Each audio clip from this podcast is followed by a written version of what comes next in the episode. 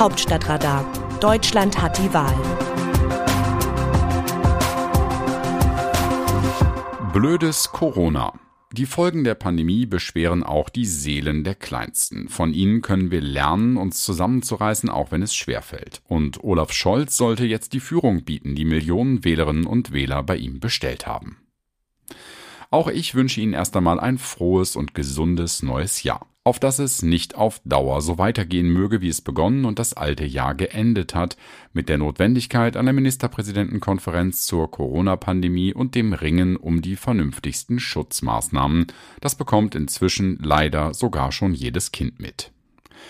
Die Kindererzieherin in meiner Familie erzählte neulich, wie einer der kleinen Jungen betrübt am Waschbecken stand und sich die Hände wusch und fragte, wann geht dieser blöde Corona endlich wieder weg? Dieser blöde Corona. So einfach und so treffend ausgedrückt und so bedrückend, dass selbst die Gedanken von Vierjährigen beschwert werden von den Folgen einer Pandemie. Herzzerreißend, wie Kinder, die gerade laufen können, ihre Hände unter jede Art von Apparat strecken, die sie für Desinfektionsspender halten. Die Frage ist so dringlich, wann hört das alles endlich auf? Das Problem ist, dass es keine Antwort gibt, nur eine Erklärung der Wissenschaftler, wie eine Pandemie beendet werden kann. Schon ganz zu Anfang des Corona-Ausbruchs in Deutschland vor knapp zwei Jahren hatte es diese natürlich gänzlich irreale und dennoch richtige Beschreibung von Virologen gegeben. Stünde die Welt still, nur für kurze Zeit wäre der Spuk vorbei. Das Virus fände keine neuen Opfer, könnte sich nicht verbreiten und wäre wieder verschwunden. Dann gäbe es allerdings auch diese Welt nicht mehr, denn dafür müsste sie wohl explodieren. Wir können nicht anhalten, oft nicht einmal innehalten, wir sind globalisiert, vernetzt am Puls der Zeit. Die Welt dreht sich und wir uns mit ihr. Corona zeigt, wie schwindelig einem werden kann, wenn man eine Ausflucht sucht und sie auch nach zwei Jahren bitterer Erfahrung nicht findet, weil nicht alle an einem Strang ziehen. Von Olaf Scholz ist ein schöner, selbstbewusster Spruch bekannt. Als der Sozialdemokrat noch lange nicht Bundeskanzler war und gerade erster Bürgermeister in Hamburg werden wollte, erklärte er, wer bei mir Führung bestellt, bekommt sie auch. Das war 2011. Nun haben ein paar Millionen Wählerinnen und Wähler bei Scholz Führung der Bundesregierung bestellt und warten darauf, sie zu bekommen. Wenn Olaf Scholz auch nicht zaubern kann, zaudern und zögern darf er nicht. Es fällt ihm auf die Füße, dass die Ampelparteien mitten in der vierten Welle die pandemische Notlage auslaufen ließen und sich der bundesweiten Lockdown-Mittel beraubten. Und nun wird schon daran gezweifelt, dass Scholz die von ihm befürwortete Einführung einer Corona-Impfpflicht im Bundestag durchbringt. Es wäre eine schwere Schlappe, wenn er hier keine Führung böte. Führung bedeutet immer auch Klarheit, Orientierung, Sicherheit und Halt. Die Gesellschaft hält nicht zusammen, nur weil Scholz auch in seiner Neujahrsansprache sagt, sie sei nicht gespalten. Allein, dass die Bundesländer mehr denn je auf sich gestellt sind, weil sie nur landesweit eine epidemische Lage feststellen können, treibt Bürgerinnen und Bürger auseinander wie während des Lockdowns in den Niederlanden Menschen von dort im grenznahen Deutschland für Weihnachten einkauften, so führen Westfalen nach Niedersachsen, Bayern nach Baden-Württemberg, Hamburger nach Schleswig-Holstein oder umgekehrt, wenn vor ihrer Haustür alles zu und nebenan alles geöffnet wäre. Die Auseinandersetzung von Union und SPD und vor allem FDP ist darüber notwendig, aber sie wühlt weiter auf. Die Unionsministerpräsidenten, allen voran der nordrhein-westfälische Regierungschef und derzeitige MPK-Vorsitzende Henrik Wüst, begründen ihre Forderung nach Wiedereinführung der pandemischen Lage unter anderem mit einer Warnung des von der Bundesregierung eingerichteten Expertenrates dieser hat in seiner ersten Stellungnahme in diesem Jahr am Donnerstag unter anderem zu Protokoll gegeben, dass regional mit einer Überlastung der Krankenhäuser und der ambulanten Versorgungsstrukturen, Praxen, Ambulanzen, Tageskliniken und des öffentlichen Gesundheitsdienstes zu rechnen sei und ohne es offen einen Teufelskreis zu nennen, erklären die 19 Expertinnen und Experten einminütig weiter, ein hohes Patientenaufkommen kombiniert mit akutem Personalmangel kann innerhalb von kurzer Zeit die allgemeine medizinische Versorgung in Deutschland gefährden. Ebenso auch die Arbeit von Polizei und Feuerwehr und anderen Bereichen der kritischen Infrastruktur. Auch Impfgegner, Corona-Leugner und Verschwörungstheoretiker sollten wissen, dass es sie treffen kann. Dafür müssten sie nicht Corona haben, denn für diese Patienten werden Intensivbetten bereitstehen.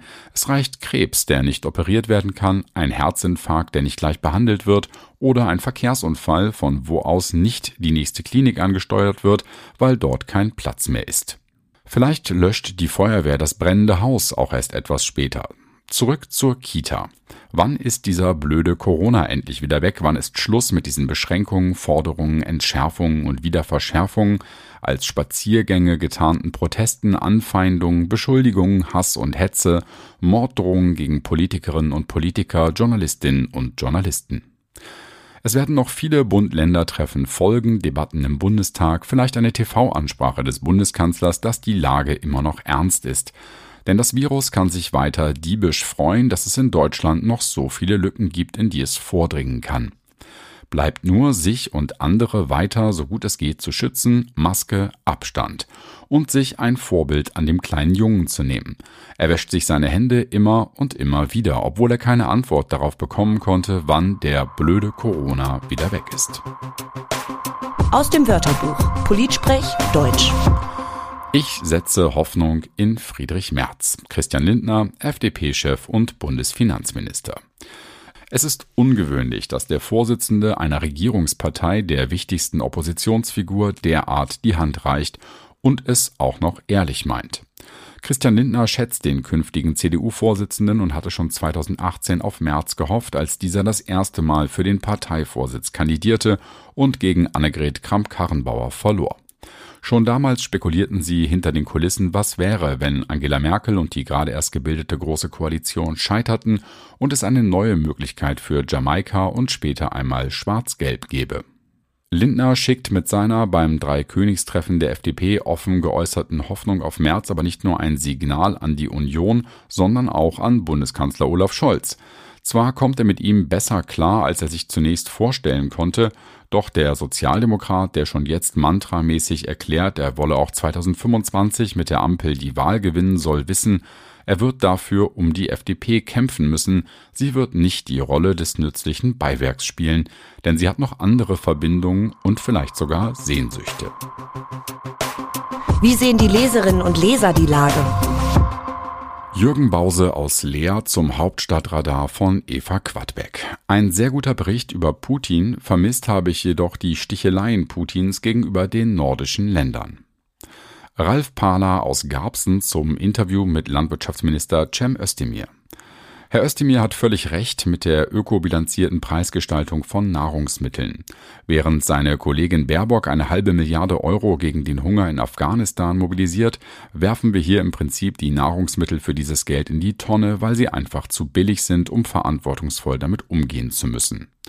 Aus den bisherigen Reaktionen auf Herrn Özdemirs Ideen schließe ich, dass er auf dem richtigen Weg ist. Ich finde aber seine Aussage, dass Fleisch nicht zum Luxusgut werden dürfe, falsch. Es ist ein Luxusgut, wird aber leider, wie er treffend feststellt, verramscht. Ich möchte ihn aber dringend bitten, dass er zusammen mit dem Gesundheitsminister auch endlich die unsägliche Verabreichung von Reserveantibiotika an Mastvieh unterbindet, denn das würde automatisch zu anderen besseren Haltungsbedingungen führen und außerdem die Entstehung antibiotikaresistenter Infektionen, an denen Tausende jährlich versterben, reduzieren. Boris Preckwitz aus Laatzen zum Interview mit der EKD-Ratsvorsitzenden Annette Kurschus. Stünden die Worte Kurschus und EKD nicht über dem Artikel, man könnte glatt meinen, eine Katja Kipping oder ein Grünen-Parteitag hätten sich geäußert. Denn um was geht es in Fragen und den Äußerungen der Präses? Um soziale Umverteilung, um Klima, US-amerikanische Innenpolitik, um illegale Migration und vermeintliche Frauenbenachteiligung, vermutlich vor allem in den Besoldungsgruppen des öffentlichen Dienstes.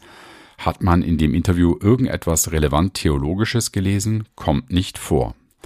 Um Glauben geht es in der Kirche ja auch nur, sofern es den Glauben an weltliche Ideologien betrifft. Die EKD ist nicht mehr bei Gott, sondern bei der Anbiederung an den Linksradikalismus. Die alte Schlange der stets unterwürfigen und dienstbaren Staatskirche hebt wieder ihr hässliches Haupt. Jedoch bei den gegenwärtigen Austritts- und Sterbezahlen wird es die EKD schon in 100 Jahren als Kirche nicht mehr geben.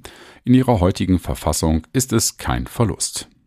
Susanne Fischer, die schreibt, dass sie sehr besorgt um unsere Demokratie ist.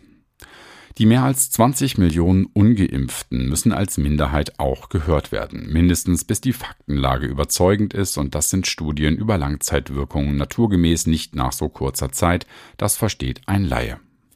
Das Hinwegsetzen einiger fachfremder Politiker über fachlich fundierte Warnungen von Wissenschaftlern entbehrt jeden des Kommentars. Beschämend ist die Rhetorik auch zum Teil in den Mainstream-Medien, die bewusst oder unbewusst in schlimmster Weise diskriminiert und ausgrenzt. Bedenken die Nutzer dieser eigentlich ernsthaft die Spuren, die diese hinterlassen werden, nachdem so viele Jahre Demokratie aufgebaut und zu schätzen gewusst wurde? Diese Schäden sind kaum zu kitten. Ich kann nur an jede und jeden appellieren, die vielgepriesene Toleranz muss auch Notsituationen standhalten, in guten wie in schlechten Tagen, sonst ist sie wertlos. Bei all der unsicheren Faktenlage gilt es mit Besonnenheit hinzuhören, die Energien des scharfen Diskurses doch besser umzuwandeln in tatsächliche langfristige Faktenüberprüfung all des Dargebotenen, nicht nur ausgewählter, gerade ins Konzept passender Teilberichte oder Zahlen, was angesichts der sich permanent ändernden Datenlage bzw. selbst immer wieder zugegeben veröffentlichten ungenauen Zahlen des RKI tatsächlich schwierig erscheint seit langem. Noch ein Grund mehr, genauer hinzusehen, gemeinsam, respektvoll. Das Autorenteam dieses Newsletters meldet sich am Dienstag wieder, dann berichtet mein Kollege Markus Decker. Bis dahin, Text Christina Dunz, am Mikrofon Jan-Bastian Buck.